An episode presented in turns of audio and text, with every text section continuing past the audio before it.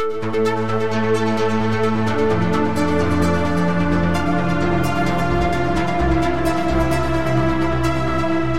and welcome to the Sensibly Speaking podcast. This is Chris Shelton, the critical thinker at large, coming at you for another hour of power here on, well, pretty much any platform where good podcasts are sold, you will find the Sensibly Speaking podcast. And of course, with video here on YouTube. And this week, you can see I welcome guest Mike Fallek. Now, he is a podcaster, journalist, documentarian, and he actually invited me to an interview a few days ago, and I got so interested in what he was doing and working on that we got to talking, and I said, "Well, you, know, come on my show," and he said, "Yeah." So we were going to do it next week. A slot opened up, and boom, here we are. So, Mike, welcome to the show. Thank you for having me. I I love I love you know people don't maybe realize when it comes to not just journalism but especially cult journalism like I said something that sparked anyone's interest and they're more interested, no less you. Like, I'll make a big deal out of you before we start. No, no need to not start on like, you know, niceties. That's really cool. So I'm like up on a high right now that like you would be, of all people, would be like, I'm interested. So that, that, that means a lot to me. So I'm, I'm really, so now you can just call me names the whole time. I'm pretty excited. cool. I got my thing, you know? awesome. Well, you are putting together some work on, or you have been working on um, this group that I guess we identify as, or they identify as MGTOW, M-G-T-O-W, men going their own way. Men going their own way. Okay, now when this came up, and I actually went and listened to one of your podcasts, you know, your last one, and um, and you're all, you know, you guys really get into into this group, and you've interviewed some people from this group, um, and you're doing this work around this, and you have sort of put this under an umbrella that I found interesting and and accurate of hashtag cults. Mm-hmm. Uh, can you explain what what you mean by that? Essentially. It, the world of the internet functions very differently. And I don't mean using the internet in the way you use everyday life. It functions very differently than everyday life. Um, so, in other words, you messaging someone, yes, that's just like sending someone a letter. It's just like speaking to someone in some certain way. But the internet itself operates under these algorithms that are mysterious to everyone, including us. We've had to have several lessons now from people to teach us this stuff. These, these groups have adapted and more more accurately have evolved based on these algorithms so what it is is the internet rewards certain behaviors and these groups because of the way cult members act on the internet are pushed and the coercion is easier and it's easier to search this stuff based on their behavior. So, the way we describe it in a short sentence is they're groups that use website policy violations and use the general outlet, like, sorry, uh, layout, not outlay, uh, layout of the internet to benefit their cause um, and do so in a very loose, fluid way so that they can never be pinned down. Um, but even that can never be is an adaptation. Um, what it is is a hashtag cult experience in general is you have an issue. You're already sad about something. Let's take this group you have had such bad luck with women, more than bad luck. You've had terrible, terrible breakups, dating experiences, whatever. And you search some pretty angry thoughts about women and how to get or how to get with them. And you'll be directed to either flat out a red pill group like we're investigating who believes, you know, genetic differences between women and will sort of coerce you into the group, or you'll be directed to someone along that path of the hashtag. Let's say you get a pickup artist who says, I can teach you how to talk to women. Inevitably, within that group, or inevitably, the people getting fallout business from that group are other more cultic groups, more coercive groups. And eventually, the indoctrination happens not through a fluid, uh, not through a set path, uh, uh, you know, not through a, a, a series of things, but through a more fluid way that the internet functions, which is putting out feelers, putting out hashtag. We do this stuff professionally. It's totally moral. You put out, you, you, you attach to a hashtag and that becomes something associated with your brand. Well, that's happening with cultic and coercive groups on the internet. So you don't even have to start at having these dark thoughts. You don't, uh, a lot of people I think think I hate women and that's what I search. Oh, you'll definitely get one of these groups, but you may start at something as innocent as why, why don't women like me? Or my divorce was terrible. And eventually you'll get pulled. Some people will, you know, not everybody's experience is different. The internet is pointing you and directing you towards the coercive people who, once they get you, it's the regular coercive behavior, love bombing, um, really shaming you for having bad thoughts, you know, calling your old self stupid, welcoming you into the group, talking about your new life, telling you how things are are different. And then it's just a cult. Then it's just your standard cult once you're in that group. But the the the method of coercion is or the method of attraction is very different. It's almost done by you and the internet, your relationship with the internet. It's no different than buying a mattress. Well, that's exactly you, the exactly as you described. This is the this is the evolution of the recruitment line or the introductory lines, as we used to call them in Scientology, to getting in new public, right? Getting in your new people. You got to find some peeps out there. And of course, you put those feelers out there. And this is one of those areas where, yeah, businesses, you know, this isn't some nefarious thing that only these guys are doing. The internet's built to facilitate this behavior because this is how advertisers work and it's so fascinating when we've had it you know we understood it in, in my job and being on the internet and doing video and trying to promote my work i understood it a little. But then when people laid out the exact details it two things become clear. I always try and say adaptation and evolution not by choice when it comes to cults. That's a choice that i've made. I don't know whether that's backed up but i don't see them as doing any of it initially purposefully. And that can't be more true than of hashtag cults. For example commenting commenting is rewarded by the internet to an unhealthy degree. The reason they believe this is because you can spam and create fake sort of ways of getting your work out there, fake hits, and all those different things. So the internet solved that problem. They said user engagement. That's how we fix it. If people actually are talking about it, we'll use that as a metric. The issue is there.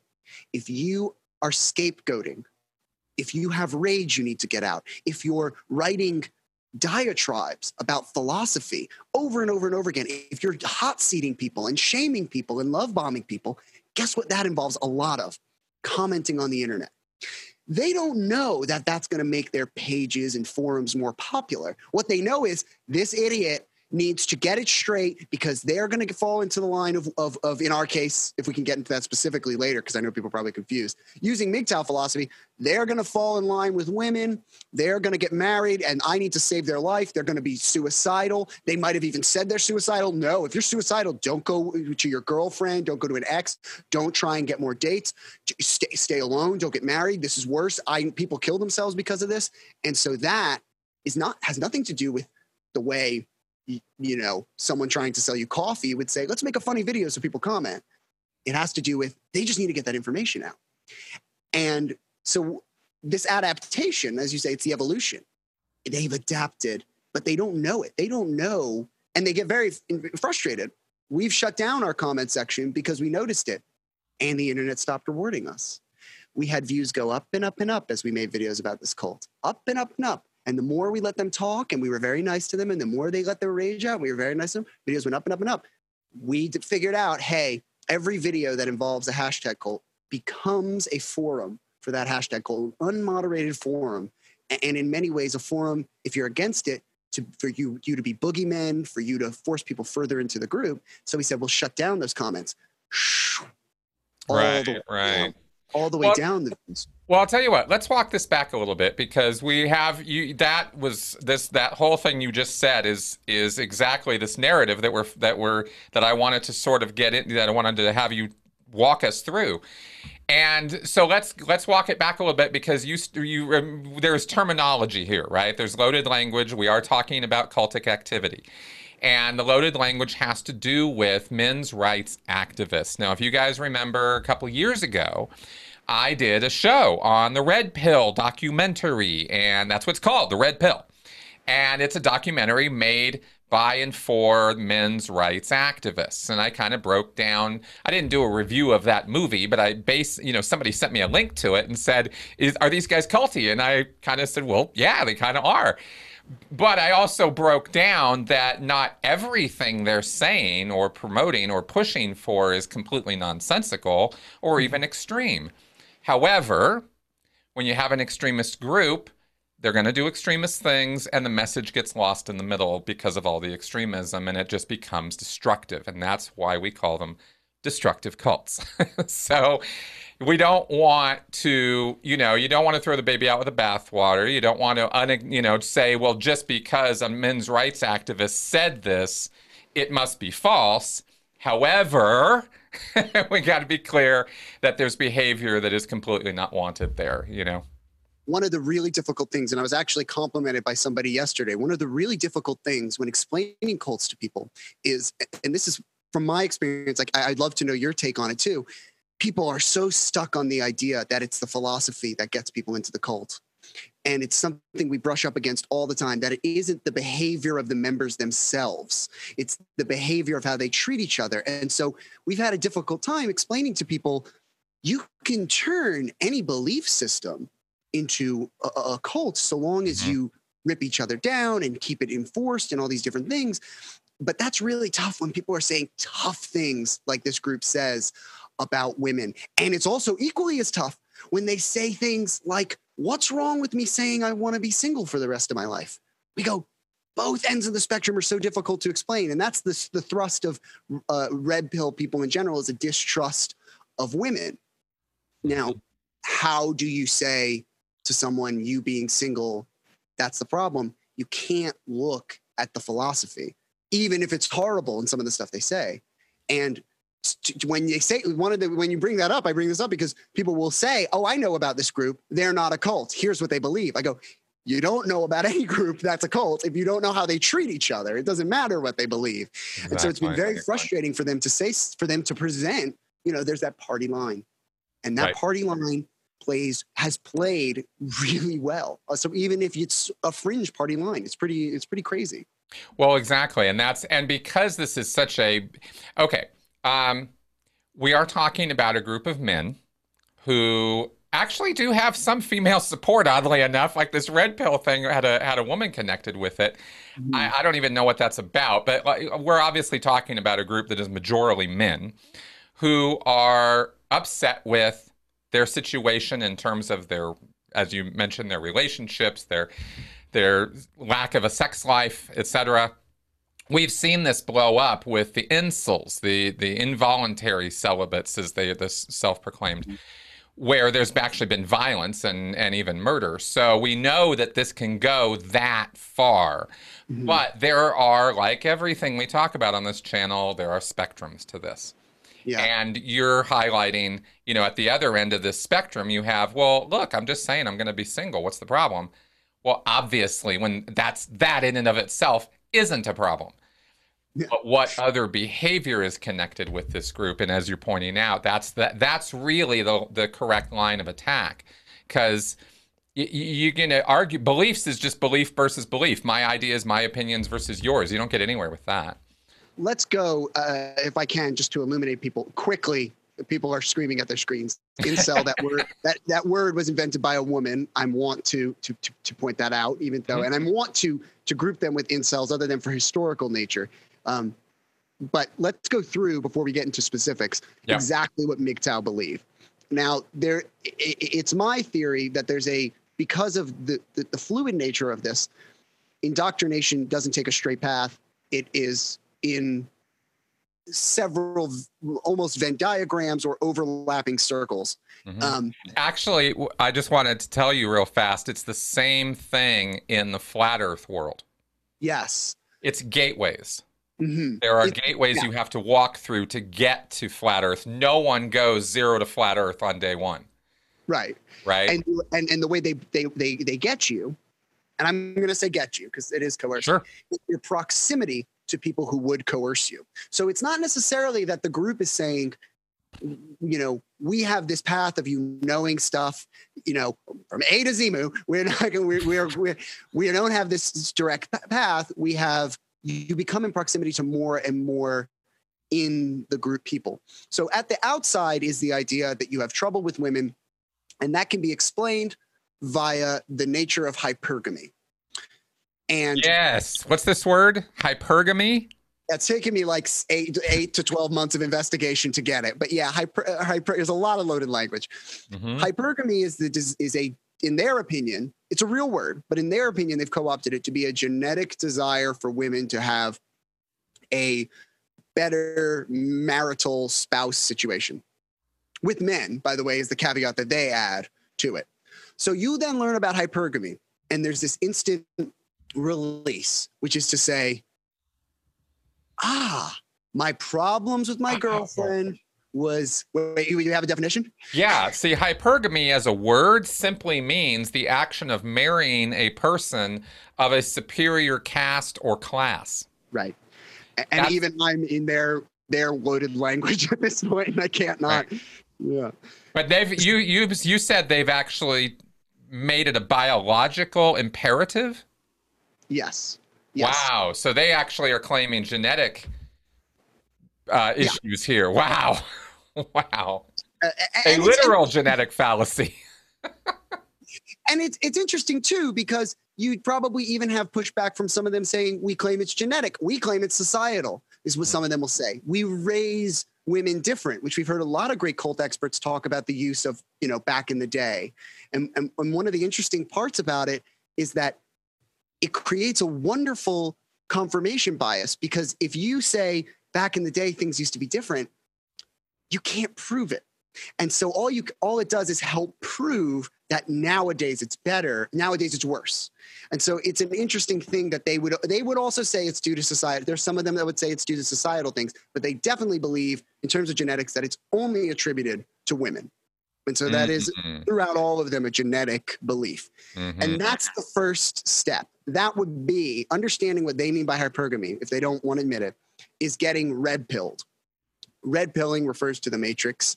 Um, and to them, that's the truth. That's the truth that they're trying to get you. And they use this word blatantly as a way to to uh, coerce people and a way to indoctrinate people.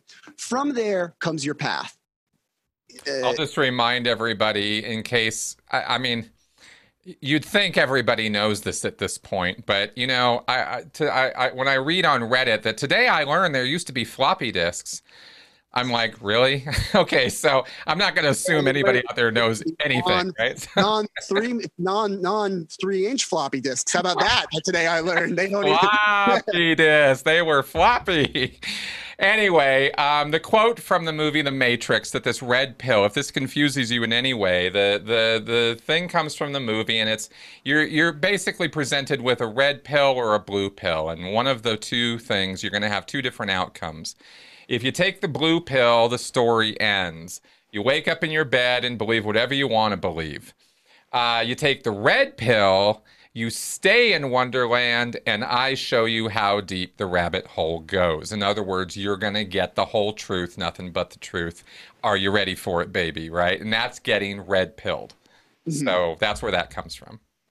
From there comes different paths.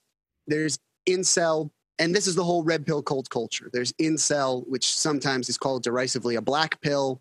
Um, there's and then there's a red pill cult. There's MGTOW, there you could stay in pickup artists, which is definitely coercive slightly less culty but weirdly with more leaders um, like specific leaders who will like kung fu style sort of argue over who's right um, and to say i want to address incel while we're on it because it all comes from pickup artists and incel and and and red pill and then you you land at MGTOW which is not the most recent of these there's other g- groups as well but they are the largest and the current sort of incarnation, in, in our opinion.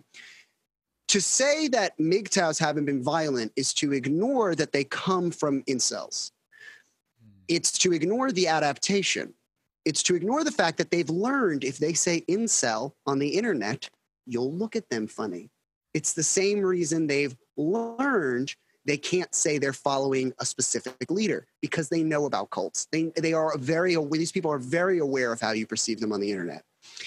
What you'll then do is find a creator or a forum to keep red pilling yourself, to keep this confirmation bias going. And if people are wondering where I'm getting it from, if you listen to the hashtag cult podcast, they admit to these things. Unlike any other cult I've heard of, which I'm not crazy educated, they admit I need to keep indoctrinating myself. They admit I, I, I they, they almost are aware consciously because of this metaphor of red pill. I have all these biases from my youth. I need to keep watching the content. I need to keep talking to people. And then it turns into the crusader element of this. And those are in the deepest part. Okay, well let me let me let you know that that phenomena is not unique to the internet or to MGTOW. This is um, this is a, this is fear-based thinking, obviously, almost paranoid-based thinking of I'm going to lose the magic formula if I let it go for a minute. I'm going to. They've got the magic in a in a in a container, right? It's right there, lightning in a in a you know bottle or whatever, and they're afraid that they're going to lose sight of it. Oh, I'll I'll get re because part of the dogma, remember, is that society is brainwashing you into these you know into these roles and that women have all this power i mean it's sort of the reverse patriarchy, it's a matriarchy sort of point of view, you know? And what's fascinating is how they are the only thing they are unaware of is the co opting of feminism. If you look at the deeper MGTOW beliefs, um, you know, and I say deeper as in when you get really into the, the core groups of it, all those people there really believe it. Remember, it's fluid. So you may be someone who identifies as MGTOW go, I don't believe that, but they know someone who does believe that. And they're in pretty close proximity and they're hearing those ideas all the time, even if they're rejecting them, which, as you know, with cults is common. You're always rejecting the more extreme idea. It's being put in front of you so you can keep rejecting it until you don't. Exactly. How often are they meeting up, if at all, in real life? Hmm. Uh, that's another know, factor to the self radicalization process here, right? In that you are, you, know, it's sort of self radicalizing. You keep going to the internet and watching this stuff or engaging with this stuff, um, purposefully doing that. You know what I mean? Not necessarily with the end in mind that you're going to be a fanatic, but you know, that's that's kind of the path people walk. So I'm curious, you know, how much of of uh, the real world comes into play with this. What's interesting about this group and what's very scary to me for men that I've met who say to me, I've been in this, I got out, I, or I'm sort of close to these ideas, I'm afraid I'll relate to them. Or that I, you know, if not for if not for a ship passing in the night, that would have been me. You know, it, when I hear this from men, it is a large part of it, and the stem of it is people who don't interact well socially. So the desire to, this is a cult that caters to those who want to be independent. Men going their own way. One of the ways we talked the other day about cult leaders denying that they're a cult by simply saying, like, no. And one of the ways that they'll deny they're a cult is they're not a group. We're a bunch of individuals. We are individualism. We are rugged individualists. And that's why this thing goes. So to say, do they meet up in real life? It wouldn't, it wouldn't suit them. And the group doesn't target those who would want to meet up in real life. It targets the the, the you know alone. It targets those who from its start, and I'm not calling people lonely or whatever or non-social. You do not fall upon this unless you start to have doubts about dating women half of interacting with half of society is is paramount putting doubt in that is paramount so you're always going to have this resistance to meet up in real real life and they are very afraid of doxing. They're very afraid of their uh, uh, information being exposed. Someone using a real name is very rare. So again, meeting in real life would be counterintuitive. Okay. Well, that's that reinforces that clarifies and reinforces some ideas I've had about this, and because because this is a developing subject, this idea of hashtag cults or internet cults is is a very new look at how people are interacting and the dynamics of their interactions and you're describing some of the new phenomena that we're seeing this business of rebranding very quickly is fascinating to me because I've watched Scientology, over the decades, rebrand itself, not change its basic dogma or content in any way, but how it presents itself. You know, the names it uses even have changed over the years. So in real life, you will see these processes happen of uh, of the PR moves, the way that you try to identify, and the the ways that you know the hashtags you use, etc. Um, we used to call those slogans, you know, motto, right? Logos, or you used to have all those old words for that. And uh, let's make us a jingle for this company. Yeah, exactly, right.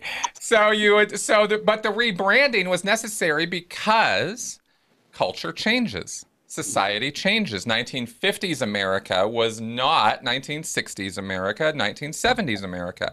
And Scientology changed with the times on the surface to do to to, to adjust to that. I think the speed with which this is happening is fascinating now because the internet's so much faster and people are aware of things so much faster. Do you eh, eh, do you think that's what I'm talking about is is is accurate from your observations of this? The speed of it? And the and the and the the need for rebranding as you brought up. Absolutely. In the time that we've done this things have changed in MGTOW. In the time we started uh, under a year ago things have changed. Um, they were uh, the MGTOW reddit for example was quarantined which means you have to um, log in. You have to sort of confirm every time you go on it yes i'm willing to look at this. They instantly made a a new reddit which operates under a new name and they now claim that they save all these forums, that someone backs them up. Um, they, and I'll, I'll say to that, to, to the speed of it, we often derisively talk about the world right now in saying, we want everything instantaneous. We want instant gratification. That instant gratification, whether or not that's changed inside people functionally on the internet, it's so much quicker. I break up with my girlfriend. I take out my phone and on the bus ride home, I could be indoctrinated. That's that's a crazy speed that even without the adaptations is is fascinating to see people go through mm-hmm. these things. On top of that, I have an emotional day. I'm going to scapegoat this and take it out and indoctrinate more people. Boom, I can do it while I'm in the bathroom. And so the, the, the speed which with those things happen with any internet cult is also, you know, fascinating. The, the, the, exponential nature, I think, of, of commenting, of backlinks, which is a, a SEO term, is uh, for example, I, I, I would oh, actually hold on. What is that? What do you mean backlinks? What? You, how are you using that term? So, in the world, I've literally just learned stuff. In the world of SEO, search engine optimization, how you find stuff on the internet. Should you link to something, the internet says, good job. This is important, more important than something nobody has shared. So if you go on a forum and you go, this MGTOW website is really cool, boom, I go above Chris Shelton because he didn't do two posts about right. So one versus two. Now you have people wanting to scapegoat. They share it to their individual blogs. That's not one versus four. It's one versus like 16. Now they have something called, um, I believe it's called uh, uh, dominance. And so now they have website dominance. So it's not that you have one link and they have four. It's that they you have one link, they have four links of the same link shared, and that original link now has 16 times the power of your first link. Yeah. And uh, that that there's there's a way if you are an ethical journalist to go into your website and say don't don't count this as seo it's it's it's called no follow. And no follow means don't don't try and boost it because it's not it's a bad thing. But if you're an internet sleuth if you're just someone who sees something even you talking about it makes it more popular. And that's that's that speed that's really hard for people to understand is that it's it grows in strength for people to self indoctrinate. In it, would be like if you every time you handed out a flyer, that person automatically gave that flyer to 20 people. It's it's a crazy it's a crazy speed that that that I think is is shocking to me, and that's how it's grown. It's grown. Simple. Half the people looking into it are apparently just researching. Uh, right. That's like flat Earth. Yeah. Again, same thing. I mean, the reason these videos get so many views isn't because there's so many flat earthers. It's because there's so many people who can't believe somebody could possibly believe that. You know, and they have to go watch. And if you watch for 15 seconds, that's a view, and YouTube counts it, and boom, there you are. You know, so. And a YouTube thing for SEO YouTube stuff, which is slightly different. I'll say this too. You work in mental health. You're you're, you're pursuing a, a doctorate, correct? Uh, uh, eventually, yeah. I'm on a uh, master's program now. The, the, hashtag mental health is beans compared to MGTOW. MGTOW, if you use what's called vidIQ, which measures hashtags, has a fluctuates during our, our investigation 70 to 80% effectiveness in terms of driving traffic to your thing, which if that's out of 100.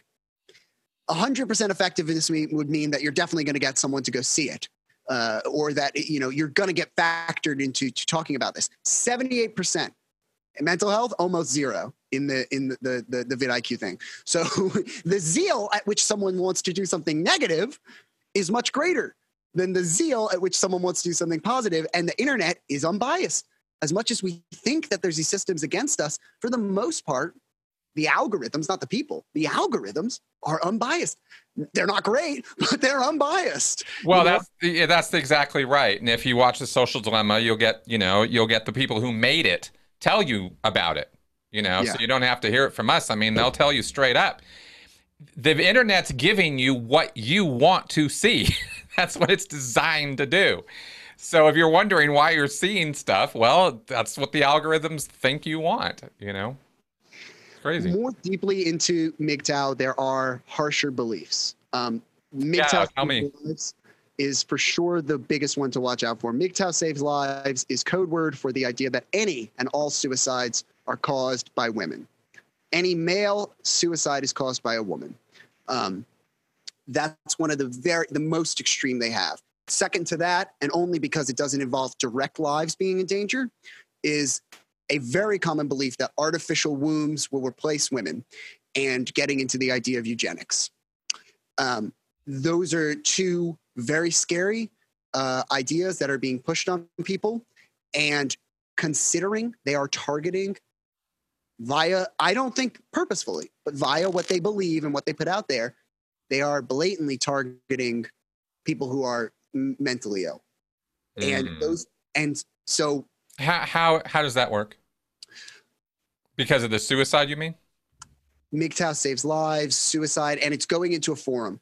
You you go into this, you find about the about the word hypergamy, and something clicks with you. And I'm not a psychologist. I'm repeating what other people say. Mm-hmm. That that scapegoating sets something off in you. That feeling of it being taken off of your shoulders sets something off in you. And in the likelihood of red pill cults, you'll then go and post in a forum that's when, and I'm not going to explain this term because I'm sure you or your viewers already know it and you can mm-hmm. explain it better. That's when the love bombing starts. Oh, it's oh, yeah. not your fault. It's the women's fault. You know this already. That's why you're posting here. It's these women's fault. Just avoid them. Look, I lost all this money. That's when the negative reinforcement starts. I lost all this money. I lost my kids. I can't use, I went to jail. You know, oh, it's so, here's all these things. Here's this article. You're doing good. Like, we'll accept you. Just focus on yourself. And so that person is feeling good when the weight is lifted off of their shoulder and is then susceptible. They'll, they're self indoctrinating. I've said it's like you self cold read on the internet. Normally, a good cold reader uh, has to kind of guess and make vagaries and get you in there. The internet is set up for you to cold read yourself. And you type in stuff that eventually leads you to the thing that is fake, but sounds the most true to you and that's how they're targeting the, the, these people. They are worried about killing themselves. And so when someone says look women if you're with one long enough she'll kill themselves. You'll, kill, you'll kill yourself because they, they're so insufferable. Ah i don't have to worry about the suicidal thoughts i've had. I don't have to worry about them anymore. I'm safe. And as far as experts have told me for a little bit that kind of works for a little bit, it, it, it does work for a 2nd mm-hmm. And now there's some cost. Now they they did save my life, I guess. As opposed to if this didn't exist, the proper people would have come in. If this wasn't on the internet, the right channels would have been there. You would have arrived at the at the right place, and they also would have saved your life. There's not one path to this. And so now you're in sunk cost. Now they've saved your life. Now it is effective. And now you're pretty much in the cult. And those are the members I worry about.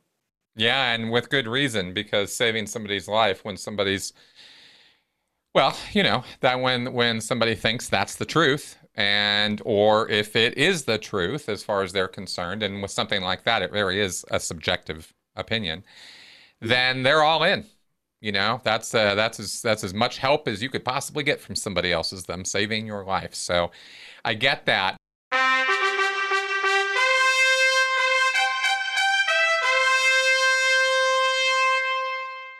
Hey everyone. You know, they say that knowledge is power and knowing is half the battle. And you know what? I agree. And thanks to the Great Courses Plus, we get to tap into that power with just a click. With this streaming service, you unlock unlimited access to objective, reliable, and very interesting information on virtually any subject, learning from the brightest minds around the world. You benefit from their years of experience and unique insight to help formulate our own knowledge and perspectives. With over 40,000 five star reviews on the Great Courses Plus, you truly can master so many skills and subjects.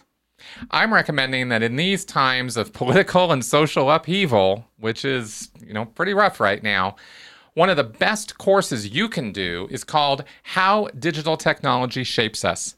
We are being bludgeoned with data right now, and it's really important to know fact from fiction. Tap into this power of knowledge. Join me and thousands of other learners and sign up for the Great Courses Plus. And my listeners can check out any course or lecture for free today. That's free access to their entire library. Don't wait any longer. Sign up today using my special URL, thegreatcoursesplus.com slash critical. That's thegreatcoursesplus.com slash critical. I'm curious about the hive mind aspect of this because this is a leaderless activity. You mentioned gatekeepers with the uh, single dating advice guys, you know, channels like that. Um, and uh, and of course those channels exist, and you know they're varying degrees of uh, you know be a stud and treat women this way, and you'll have them flocking to you, and isn't this wonderful? So here's the sort of outer layer. If you imagine this sphere or this this this big circle of this, and you have this outer layer of it, and people are gatewaying into this, or they're coming in through other routes as well. It doesn't just have to be through through dating advice. Um, what's it? You know, what's feeding one imagines in you know as i think about this uh, this, this internet based activity that that you have a collection of people sort of feeding into this community through hashtags and comments are there people who arise as as leaders or as originators or celebrities within this world even if we wouldn't call them quote unquote leaders you mm-hmm. know we have um harkening back a couple years to my my red pill podcast we had you know this guy paul elam putting out tons of content towards men's rights activists. I, i'm not sure if that's a subset of this or part of it or what this evolved from or or just or whatever. Not really important. I'm just wondering if there are other types of you know heads above the shoulders of others t- sort of thing. Mm-hmm. Yeah, it's interesting. I want to I want to first before we do that just make one small comment on sure. the sphere of the, the the manosphere. Why that word is. oh, is that what they call it? The manosphere? Yeah, I get. I honestly, guys, I try and take this. I have all the sympathy for the people in this, but the words are just so. It's so embarrassing to say these things. So the manosphere. Why I think that's an appropriate thing that they don't really realize is, it isn't paths of radicalization. These feed each other. The pickup artist that fails you you become an incel. The the incel who now thinks he has a chance, ah, I'll turn to pickup artists. The red pillar, and there's tons of these people that leave this cult and go, I can't get rid of these thoughts. I have a hard time not doing these things when I want to date women. And they're really brave people. I want to say that right away. They're really brave people for trying the comfort of a system is so powerful that these people are saying i'm going to try it without the system even if it's even if that was a bad system it gave me safety they do feed each other uh, so that's to, to, to, just address the manosphere at large. It's not you don't get out right away. There's Mhm. rebound. I think that in terms of of That's a good point. That there's levels of this that people are bouncing around in. and which I know is common. I've learned uh, from Rachel Bernstein. That's not recidivism, if that's the word you want to use, is common uh, with. Uh, I guess I guess lapsing, relapsing is probably a more appropriate word and sensitive word. Relapsing into a cult is is common. It's a part of the. the- the- uh, uh, one study I saw, and I can only cite one because I need to look into it deeper. But so don't don't think this is the final word on it. But I've seen as high as 75, 80 percent will end up back in the cult or in another one of a you know Wow. often of a similar nature, and that shocked me. That's a high. That's a lot. So I you know like I said, don't don't necessarily quote me on that, but it's the only study I've seen. I mean, even if it's half of that, it's. I'm yeah, shocked. right. it, so what I try and liken it to to answer your question about leadership is older models, and this is the patience that I'm learning from people like you. Older models that people know about get a lot more leeway in explaining it. Mhm. Christian cult is nothing. It's nothing. There's thousands of them. It doesn't describe any one cult. It describes many. So when you say, are there leaders? Are there these things like that? I have to, uh, we coined the term red pill cult because there are many factions using the same philosophy. And, but they've adapted and they know not to say, I follow this YouTuber. They know not to say, I listen to this person who I talk with on the internet because they know that that will sound culty to you.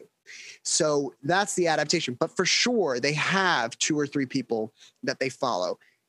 A way that they get around is the celebrities and infamy people are generally not always boogeyman like me. I'm I'm certainly to some of them a boogeyman that I'm saying they're a cult, and there's been videos made about me um, within minutes of me doing something.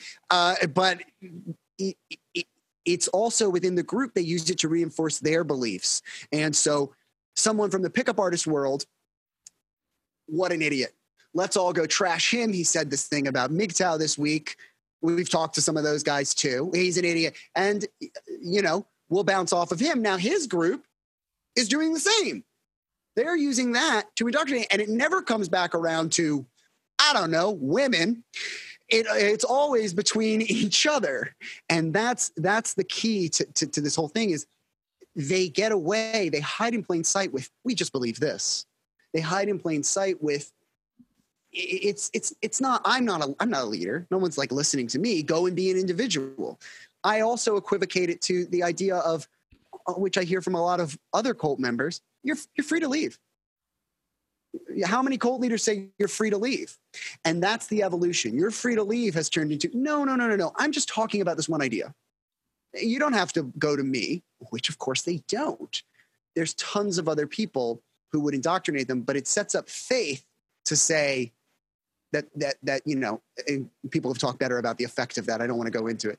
But in other words this idea of you're free to leave is is kind of how those leaders don't appear to be leaders if you know what i mean Oh, I totally get what you're saying, and um, and far from, I mean, that's denial of what they exactly what they're doing is a common, you know, hypocritical tactic of every destructive cult out there. I mean, you know, we talked about Teal Swan taking the entire cult checklist and going, nope, nope, nope, nope, I don't do this, I don't do this, I don't do this, and that's all her followers needed to hear to be convinced she's not a cult leader, right? So so clearly denial is part of the package.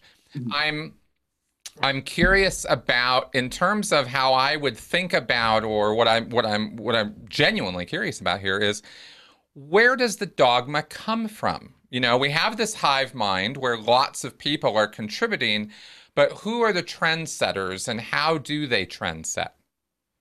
so this is one of the conspiracies I cannot confirm because it's a great conspiracy to say to someone, and it could easily be trolling. I'll throw this one thing that someone has said to us, and we have video that they've sent to us, a member of this group, who tried to tell me I didn't understand it. Uh, they, this one person, and I've seen this nowhere else, uh, claims that there's a, I think they called it a council of YouTube creators that decide who's in and who's out and who can and do these things. Uh, I don't really believe it. I, I, uh, because as a journalist, I have no evidence of it, and it seems fairly sophisticated for what's going on in the group. Otherwise, um, if they want to try and prove that this exists and come out and saying to that, there's no evidence that they didn't just get the idea from me saying it on here as well. So it's a, a difficult thing to, to, to prove. But where where the dogma is coming from, and this is how we can trace its path and mm-hmm. we can trace its pathology. You know, in the same way, I always like to point out a book called uh, uh, uh, uh, um, Success uh, Cybernetics, which was a, a, book written by a contemporary of Hubbard, and you can see the pathology of other problematic thinkings in the world. Uh, the book is very clearly trying to dope some of that language and all those things. So we can't say for sure in that instance, look, he got all of this from Hubbard. But we can say, boy, it seems like he didn't come up with the idea of success cybernetics until after Dianetics, and it sounds a lot like the other book. So if people want to pursue a copyright infringement there, I think you have a great case. But the the other idea is that we can trace it to pickup artists not just because of the people, and we're trying to do some forensics of it, but because of the the belief system that women can be gamed, that women are not responding emotionally, that women are, are not responding. They're not responding. I'm saying it in sort of the wrong emphasis. They're not responding emotionally. They're reacting. They're having reactions that you can predict. This all comes from the more radicalized pickup artists. It mm-hmm. comes from that world. So, where does the dogma come from? The hive mind, and this is what's more concerning to me and, and also more hopeful to me about it, is it only exists in sort of, if you've ever played that sort of team building exercise of keeping a ball up in the air. Mm-hmm. That's where it exists. It exists in the idea that it keeps existing. And there are written websites, there are websites with these names in them. There are people that publish books that will claim they invented them. No one has any real claim. Um, but that's sort of one of the things that's making it difficult to pinpoint down as well. And what makes it great as an internet cult and why it's an evolution is like a lot of ideas. There are people who spend lots of time saying, let's find where that meme started. Let's find exact. And now there are groups that do this they they they they make sure to track all the memes every day and and do image searches and, and things like that with coded language on the internet with evolving coded language you have to have the ability to say let's look at AWALT a coded word of theirs all women are terrible how do you track that? Do you track the acronym? Okay, we track the acronym back to this person. Is that the first time they use the acronym? Is that the first time they typed the acronym?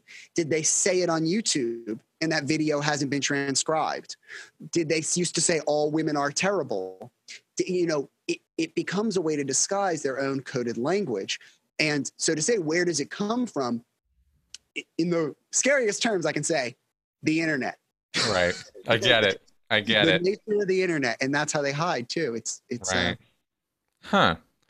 Is there? It's. I think I know the answer to this question, but I, but I, but I again, I'm genuinely curious. Um, uh, you know, with QAnon, one of the one of the outgrowths you see from this, and QAnon is, it, it, you know, again, a purely internet-based cult. Um, you know, flat Earth goes back over a century. It's not not internet based. It never was. Uh, only exclusively that you know as a phenomenon. But um, QAnon, this there's a lot of merch connected with QAnon. Mm-hmm. But these guys seem like very reticent to identify in any way outside of these forums. I, I, I but so I'm wondering, is there are, is anybody making money off of this? Yeah, um, chiefly YouTubers um, I'd say what makes, and you know, to be honest, it, it is it is a little bit. They call themselves monks, Monk. and monks, yes, and based on the celibate nature of their right. lives. Of course, the other thing I didn't mention because we sort of stopped. Just MGTOW don't masturbate. They don't believe in that, and that's a big thing in the manosphere, which is something I'd like to say publicly on this podcast. Um, there's a stereotype about these people that they're touching themselves all the time. Uh, quite the opposite, everyone.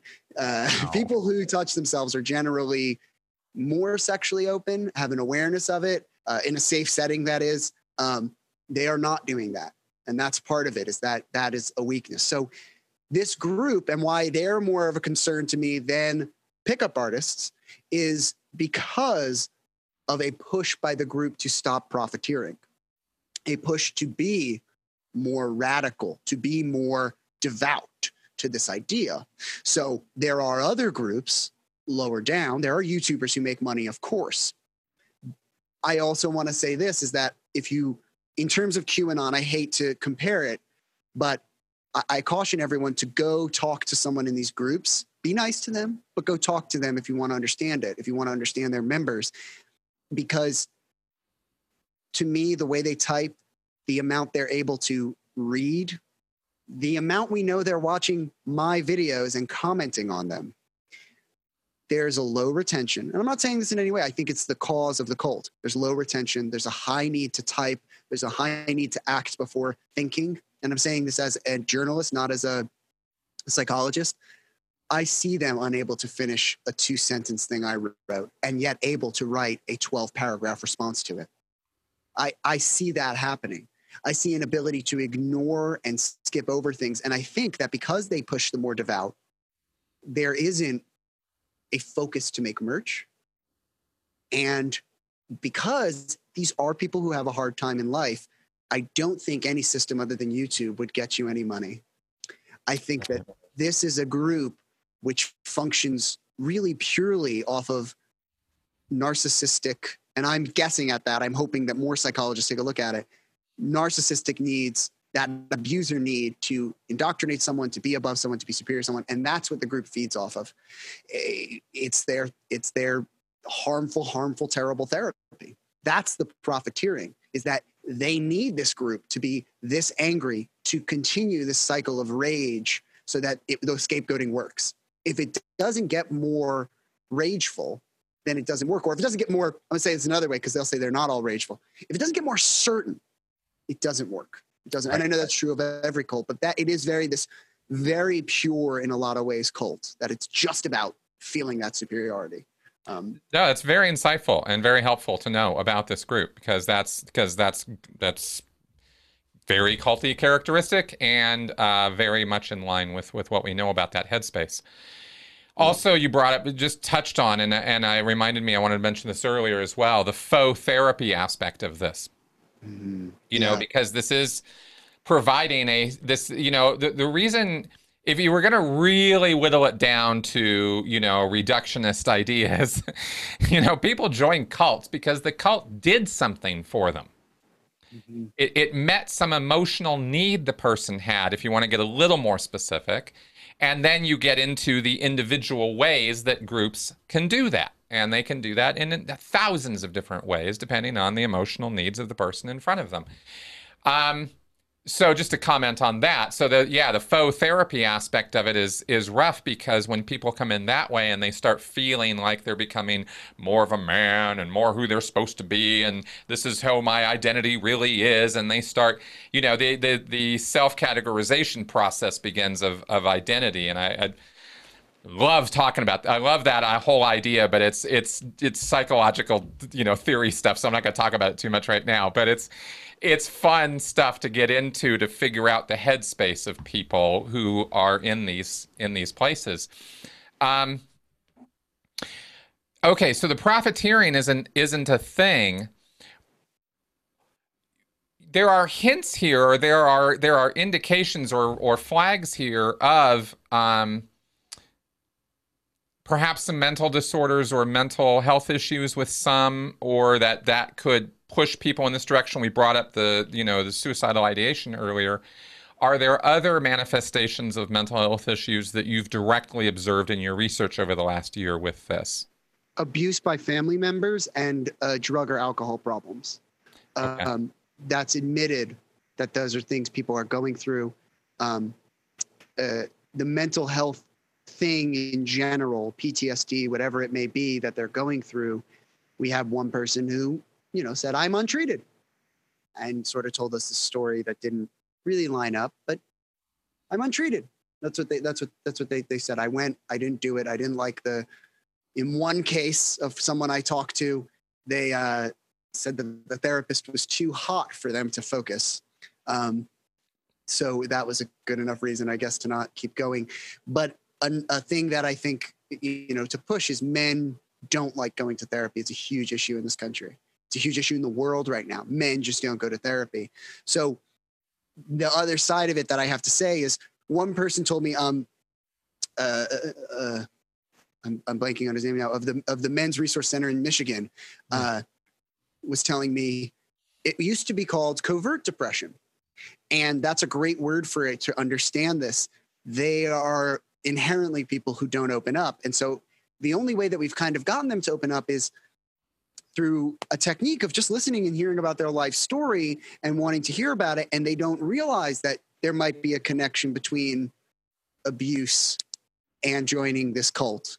There might be a connection between alcoholism depression whatever it may be and joining this group. And so i've observed directly um, that. That's been said to me. That's the first person thing. That's the, you know all, everything i'm saying is from talking to these people. I've done no and I, I i i to do it gently and to go and look into these groups go look at how they talk to each other ask a question of someone be kind and gentle to them but they this is all from talking to them. I've derived none of what i call wikipedia knowledge. It's okay. it's based on the fact that i'm one of the few people when they comment to not call them a troll and tell them to explain to me what it what it is. Now, I wouldn't call this a mental health problem, but another thing that we haven't covered, and this applies to some findings in other investigations that I'm quoting, not my own, of flat Earth. Um, I've seen with my own eyes the MGTOWs tell me there's a large sect of them which come from Christianity. And the part that I think is more dangerous, there's a large amount of them who say they come from fundamental Christian groups uh, mm-hmm. specifically. And mm-hmm that seems that to be a complete common sense to me. Yeah. And it's almost not talked about at all in Flat Earth, and it's almost not talked about at all in MGTOW, is that there is huge factions, huge factions of them, which were raised in fundamental Christianity. Mm-hmm. Um, mm-hmm. and it doesn't come up until you ask them about it. It's correct. So, no, I commented on that with the Flat Earthers because I, I, I don't know if you know this. I went to a Flat Earth convention that was here in Denver the International Flat Earth Conference happened here two years ago. Mm-hmm. So I went to it. And uh, and I'd gone to a flat Earth meeting before that up in Fort Collins, and I found out right away in just sitting quietly listening to them talk to one another about their beliefs and whatnot that the the vast majority of them are are deeply fundamentalist Christian, and that's the basis for their flat Earth belief.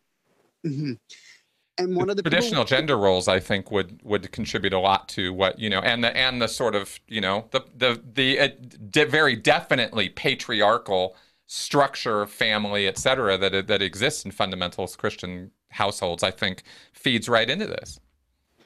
100% and it's it's fascinating because one of the things that now hashtag cult investigators from the ones that i've talked to do is notice the overlap we did an interview about Mud Fossil University, which is less, uh, no less big and, and has a definite leader to it.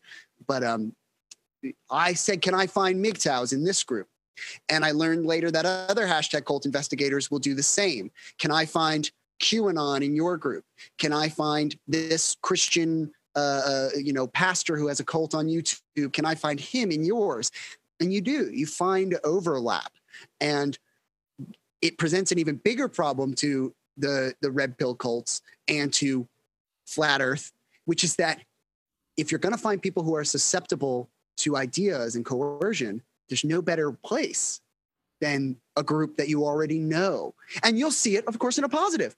These people are open-minded. I bet if i go in this forum i can talk about MGTOW. i bet i don't have to be afraid to talk about it here. Yep. i bet i can talk about xyz and over time those words kind of go away and they learn to hide the ones that get more of a response sometimes from the outside sometimes from the inside. But you know the thing I, I i'm trying to push to everyone is you can't know this through wikipedia knowledge.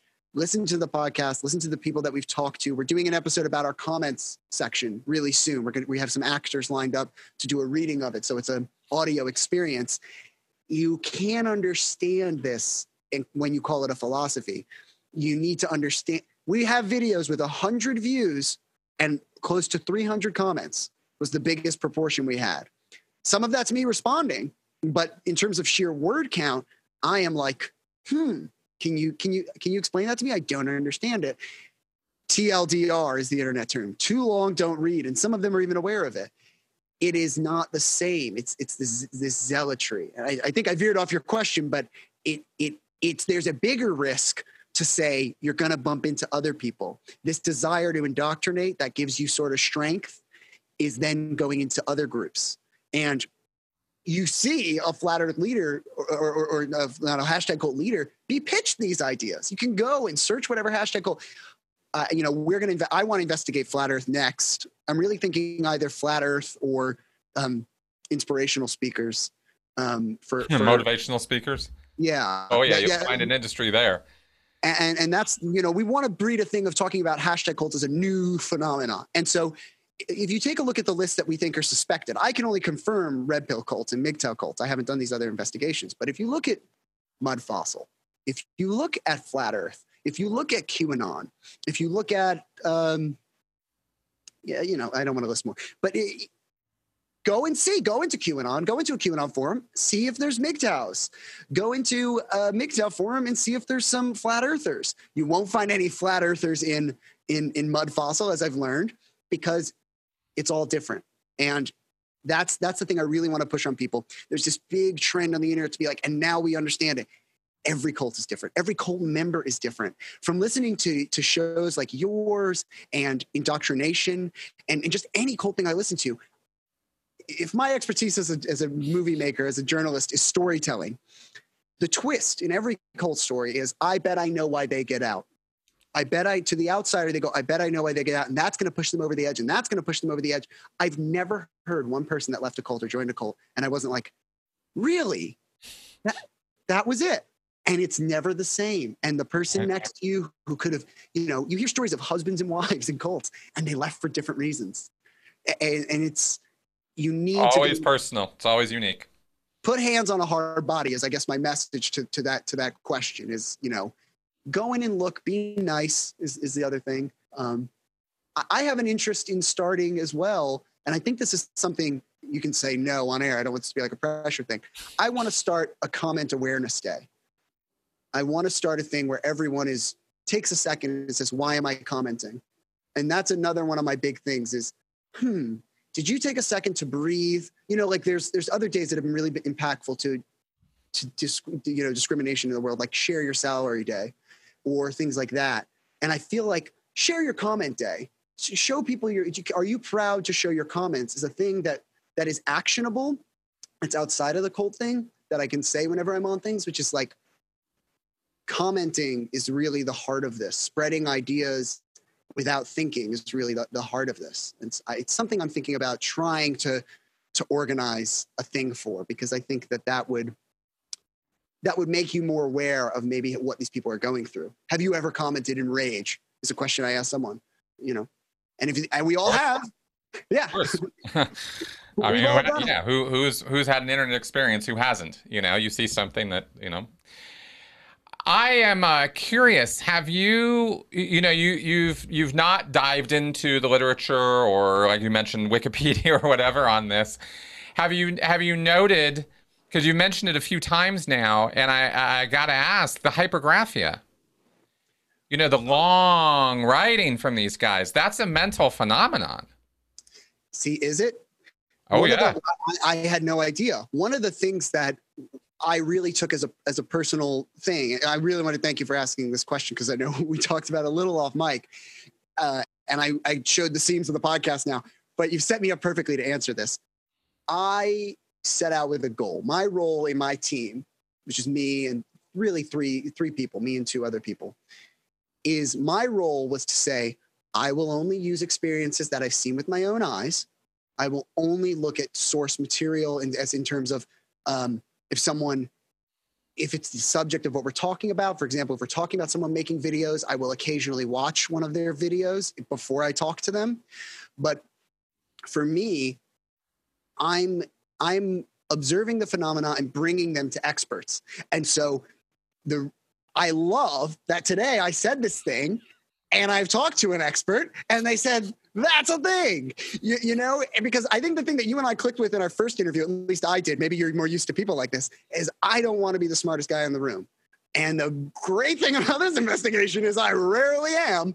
And so I I've been. I, I, this is like an awesome moment to show on air. I no one said that yet. So what is what is hypergraphia in terms of I guess like hyper writing graphia? Yeah, no, it's overwriting. And I I'm actually only aware of it because it was suspected. I had a podcast years ago where a, a guy who had some biology, you know, evolutionary biology background talked about a condition called temporal lobe epilepsy. It's a form of epilepsy. It was discovered in the 80s. Temporal lobe is this this part of your brain on the sides. And temporal lobe epilepsy, seizures, you know, lesions in the brain over here can cause seizures that are not grand mal seizures where you're, you know, on the floor.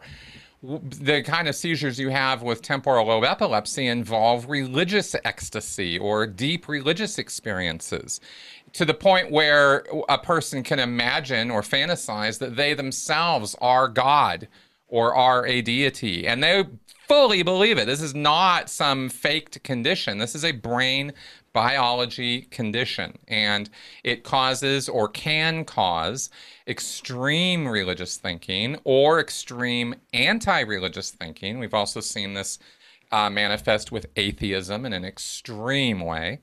Mm-hmm. Um, but there's lots of other characteristics of this, and hypergraphia is one of them. And we suspected L. Ron Hubbard might suffer from this condition because the man is literally one of the most prolific authors who has ever lived. Mm-hmm. The guy wrote and wrote and wrote and wrote and wrote. And most of what he wrote, he wrote by hand. Or he, you know, or he was out doing his lecturing. So um, I mean, we're talking thousands and thousands and thousands of pages of written materials over the course of a few decades, just with Scientology, much less his pulp fiction from the 20s and 30s all the way through to Battlefield Earth and Mission Earth in the 80s. So this is a man who did not have a problem taking a pen and writing words on a piece of paper, right? Mm. And turns out one of the ways you test for or could test uh, survey for people who have t- TLE, temporal lobe epilepsy, is you send them a survey that's only like a page of questions. Yeah. And but you can measure the weight of the envelope of the return. and this is how they did it. And back back in the day, they they would actually survey for this, and they would get just you know reams of answer back to these simple questions, and go, oh, there we go. So that's why I say it's a thing. It's I'm not saying everybody in the you know every MGTOW is suffering from temporal lobe epilepsy. I'm saying it's a phenomena that has or could have some interesting explanations behind it. Yeah. Can I ask you? Uh, I know you you just heard about it the other way, but I guess are there are there set causes? Are there you know set cures? I mean, what's what's the is it oh, just for T- well TLE has been a recognized condition and hypergraphia you could look it up. That's why that's why I was kind of wondering right? Because I didn't recognize this as a phenomena of this group. Before we started I was going to ask you if also I think we've got the answer already. I was wondering if there had ever been any formal study of these of this group for, for, for from a psychologist you know from from a psychological survey. The closest you get is the most forgotten case with MGTOW, which is the one that I talk about a lot, but is the most public on it. The closest you get is the psychologist who examined Chris Hasson during his appeal. Uh, Chris Chris H S H A S S A N was a Coast Guard um, who was ultimately only arrested for I say only because I don't want to implicate anything that's not true. He was only charged with I'm using broad terms, weapons modification and possession of certain drugs. Tramadol was one of them. Um, now, Chris Hasson, notably, was on MGTOW forums. It's one of the reasons MGTOW 1 had a problem. That's the first Reddit forum. Chris Hasson's internet warrant involves an entirely different section just for MGTOW because so great was his visits to those websites that it was notable to separate every other thing he did on the internet, going to sniper forums, going to look up things about video games, football, whatever it was. They made a totally separate section for MGTOW because it was thousands of visits. to unique forum links and unique sites, um, some of which are missed. I believe there's some pickup artist websites that aren't always lumped into there that I saw in the other survey, into the other warrant. So he was in MGTOW. He was for sure a MGTOW. Um, and that's the closest you get. And in that appeal, the psychologist says, you know, some of the stuff we're saying is true. He's scapegoating. He's doing this stuff to, to, to, to create ideations. He's engaging with these certain people in order to feel safe in the world. Um, that's the closest you have to examining them. Other, other than that, quite frankly, the group is fearful of even talking to me. So, and I've assured them anonymity. Um, it, it's it's all over the place, and of course, they they are afraid of being doxxed. Right. So a study which requires great care to know who you are, know your details, know all these things, it's it's unlikely. Now, if we can, I think we need to make it more open for these people to leave. Say we think you can change, which I know work by better people than me and people like you is helping with that. You can leave, and then we'll know, and then we'll know. And I, one of the issues is is right now my my concern outside of being a journalist and this is the most above my pay grade i'll go but i'll say it anyway um, we're not recognizing that the reason someone does it is because of a mental health thing. And by finding these things that are like a cult we're hearing things from members saying oh ex members going yep that's totally it. We're hearing current members and leaders we're putting that in front of cult experts and they're going oh, oh yeah totally. And so by not calling it an internet trend and it's it's the fault of this term we use we make our own jargon to make it easier called the long leash of, leash of misogyny their beliefs because we allow so much misogyny in the world it's, it's a real problem going just slightly outside of that long leash doesn't seem so bad and we don't take the time to examine why someone is saying this thing because we just attribute it to well yeah they're just slightly off of the things that we allow.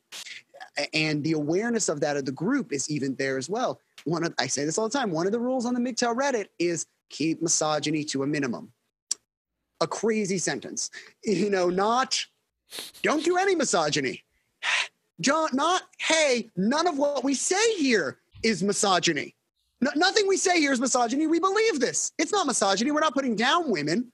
We, we, we, we believe it. So it's not misogyny. It's keep misogyny to a minimum.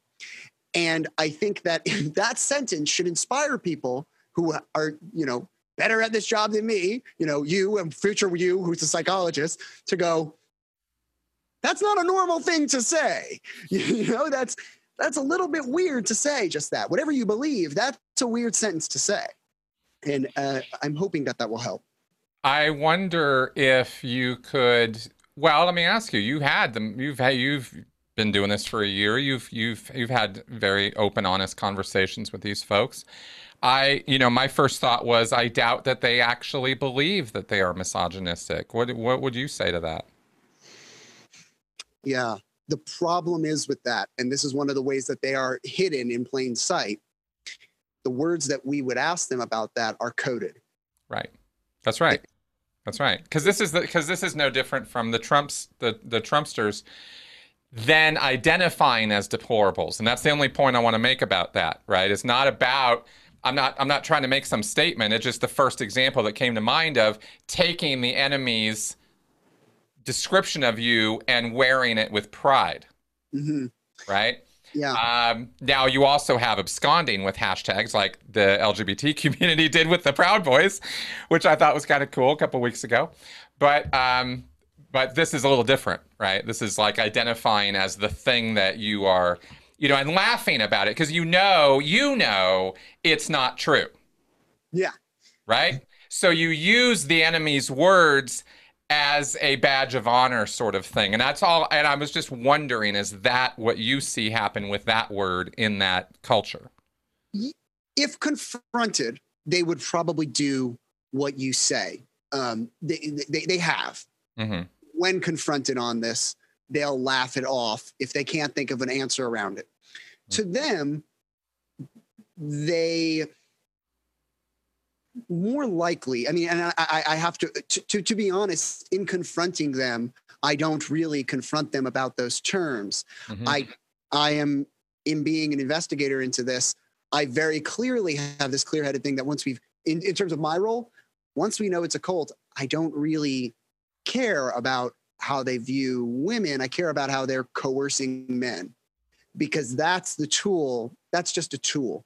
And so misogyny and hating women and all those different things yes if i if i i have accused some of them of saying well do you think this is this or that or whatever? And you know things that typical cult members do they go yeah it's a cult sure. Yeah i like it.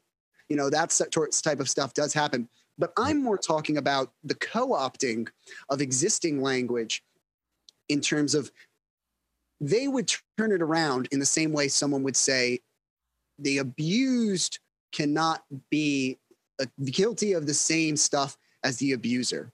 Because they co opted feminism, because you can directly look at MGTOW and go, this is a feminist ideal, they simply reacted to it and created a MGTOW ideal. You know, women, women are unsafe in marriages. Well, that turned into men are unsafe in marriages. And there are these direct co opting. Some of them come from real things in their lives. Like, for example, I got broke, I got cheated on. You know, that's a real thing. Uh, so then it turns into women are cheaters. But it's very, and that's not necessarily one that's directly from feminism, but you can look at their beliefs and go down the list and go, and instead of looking at why it's so wrong, you go, how is that? How did they get to that thing? It's the opposite of feminism. So because they've done that, because they again a matriarchal society. Men have it worse. You know we should have more rights. Um, and those are the we are going to get doxxed. We're going to be in trouble for resisting the, the matriarchy of women. We'll get pushed down and, and, and discriminated against. It's literally just the opposite of feminism in a lot of their things and not all of them believe that but the problem is is that's so loaded that if i were to ask them you really have to dig into what they mean by it. You have to say, well, what do you, what do you think misogyny is? And they might say something along the lines of, it's saying the truth.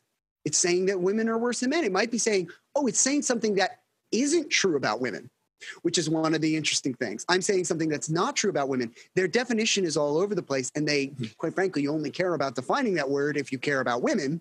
So if I if I accuse them of these things, which I have no interest in doing, I don't think you'd get a, a, a clear answer. well, there, the reason I bring it up was simply your reaction to it, right? Because you see this this this tagline or whatever i don't know where that was this you know just a little misogyny is okay or whatever that that misogyny to a minimum yeah keep misogyny to a minimum. To me i thought immediately that's an inside joke. Yeah Maybe, right? because it because it says something to you to other people that they know is communicating one thing to the outside world that is a virtuous sort of statement taboo it's, right yeah. but at the same time you know yeah we'll signal a little virtue out there but at the same time um, we all know you know nudge nudge wink wink we know what we mean right and it's interesting to me of course that the reality is that if you start talking to the every single individual as you've been doing, you'll get different interpretations. Across the board, yeah. Right? But those interpretations will be uh, correct me if I'm wrong, but I believe those interpretations would be friendly within the community. They would be thing, you know, it would be okay to have misogyny within the community. It's a word that's an acceptable thing to have. Whereas they know in the outside outside the group, you know, the out group, uh-uh. can't you know they'll accuse you of that and then they'll then they'll cancel you and then they'll come after you and dox you and kill you and ruin your life right? So yeah. uh, you know so in a way they it's a way it's their way of playing with fire you know? You mentioned humor too. I wanted to touch on that just slightly. Um, the word troll is one of the ways that they kind of hide. And make no mistake they they're not trolling. Um, they are not doing this to get a rise out of people. There's far too much commitment to do it. The ones of these people that are internet trolls is separate from this, and that's a whole other community of of of, of people that are having fun in a more dangerous way on the internet. Mm. But it, it, they do use humor to laugh things off. They do know where the line is. um, and, and I, I point, I, I always have the interviews that are top of my mind. Um, but Peter Nolan, I'll use a different one because I've, I've already talked about Codename Tom a lot. Peter Nolan would frequently laugh at things I said to him, would frequently laugh and admit to bad behavior, admit to, to things that aren't a problem. And that was his way of, of s- sort of getting me to, to agree with him or at least make it seem less serious to him. And they use humor, you know, as someone in comedy, you get accused a lot of deflecting using humor. So when you really see it, you're like, oh, you know, that, that's what's going on here. So they might wink, wink, nudge, nudge, even to troll people, even not to troll people, but very little of it is funny. And there's a great study um, that I really want to get into and have someone look at that comes up in the Christopher Hasson case, where they talked about what can you do to prove someone will go off of a manifesto and be violent? And one of the things they talked about was humor. Talked about being able to laugh at your beliefs, but they don't laugh at their beliefs. They laugh at the outside's response to it, which is very different than saying like, you know, yeah, I know. I know. I keep I, every time I set up the table, I keep the spoons, uh, you know, the spoons on the left and the forks on the right. Like I know I'm I'm a little bit crazy, you know. Like I do. It's not laughing at something you do and knowing it's like weird. It's they're laughing. They're laughing at the response to the outside world. And there's a coded language that exists amongst a lot of groups like this, which is the, the clown world. And so they never are laughing at their beliefs. They're laughing at the clown world, which is a, a coded language across the internet, uh, which does exist in troll groups as well. But clown world is the ignorance of the outside world. Their beliefs are never funny. Their Right. beliefs are not to be laughed at in in, in genuine. Uh, Right. that they can do this whole in interacting with the out group, they have to adopt certain customs and I communication strategies, etc. Interesting. Very, very interesting. Because you're really just, you know, you're just talking about different manifestations of the us versus them. You That's- know, I, I'm I'm really happy to hear you say that because the, the you know obviously every person that sees it, it's been a lot of patience, but we don't on the internet. It's this weird paradigm where we see that there's an us versus them going on, and yet somehow when we suggest something like, "Yeah, this is a group," they deny that they're a group. When we say it's a cult, not only do they deny it, everyone is kind of like, how could it be that way? So it's it's really rewarding to hear that from people because it's a very it's a tough journey. And all I'm trying to do is point out like take care on where you go on the internet. You know, ask people what they're doing on the internet. Like don't assume because you mentioned HiveMind, and a big thing that we hear a lot is trolls on the internet, commenters on Twitter. And I well, this is my I'll beat this with a dead horse. Which one? Mhm. What did they do before that? What did they do after that? And that's the type of thinking we need to have. When you get attacked in real in the real world, someone comes up to your house and screams at you, attacked verbally, let's say in this case. You don't go, "Oh, the people who yell at me outside my house." You go, "No, no, no. It was it was Kevin. Kevin came to my that guy. Ah, he's right there. That guy came to my house and yelled at me." But for some reason we look at the internet and we go, the internet did it. We're not holding responsibility to to to to, to people. Um, and I Well, so I thank you a lot for saying that. Yeah, well, it sucks because you because because this is the internet. This is your interaction with the internet, right? So who is this? It's anybody and everybody. So you know, it's it, it removes the human connection. It really, it, great point, and definitely true. I think we're going to move toward wrapping up right now. I think we have covered a lot of territory with this. I'm very happy with the territory we did cover about this and your insights on it. Very interesting, very, very helpful to dissect the mind of people who are in these groups and how they work. And, and it's interesting and uh, pleasing to me that your response to this is hey, you know, you have seen, I am sure, over the last year, some very, very interesting comments. And i am and yet you can come out the other side of that still in progress on it saying be nice interact find out who these people are have honest communication with them and you'll actually maybe make some headway whereas if you mislabel them misthink about them you know miscategorize them you're doing yourself and them and the world at large a bit of a disservice and i think that's where accuracy in this really does come into play and why I, I, I feel like education on this is important. So, um, so cool. Thank you for doing that. Thank you. I'm glad we did. I'm glad we did something right. And you know, it's it's having to toe the line a little bit. We you know we we we want to give voice to the idea that these are ridiculous beliefs. And when we talk about the ridiculousness of them, we talk about the the ridiculousness of how much they're being abused, the ridiculousness of the things that they say that are are you know harmful and des- designed to be harmful to men and women, victims of abuse and things like that. And we may, but the people themselves, the people themselves, until they act badly, until they act in a way that we can't deal with, then they they we are we are here with open arms. You know, we've been in this position of keeping the lines of communication open with them and closing them whenever we feel as though our mental health may be at stake. It's it's a spectrum. No one can be perfect. No one's going to be able to just be perfectly nice to the people saying this stuff, but you need to give them a chance. You need to to give them a, a soft landing, as it were, it, because otherwise they won't go they won't go anywhere. If we don't say this is a cult, you're safe to leave. Tell me about your story. They'll just stay. They'll say the outside world won't accept what I've done and what I still believe because I'm stuck. Um, That's right. That, That's right. Well, you make a great point because belief is not action. And just because somebody is saying words that are horrible doesn't mean you have to kick them out of your life or call them names back. They're just talking. When it's at that stage, you can still do something about it, in other words.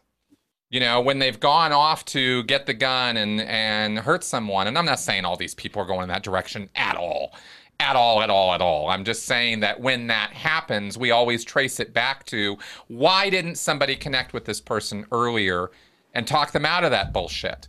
Why didn't somebody act? Well, how come somebody couldn't? Well, actually, if you start looking into their lives, you're going to find out that lots of people interacted with them in an extremely negative fashion and pushed them right into what they did. And is that everybody's fault? No. It's just the way the world works. And maybe we can change that, you know, and that's that's where I'm going. So thanks very much, Mike, for uh, your help with this today and for being on the show. I really appreciate it. I guess I'll get a link um, to your Hashtag podcast. Cult, yeah.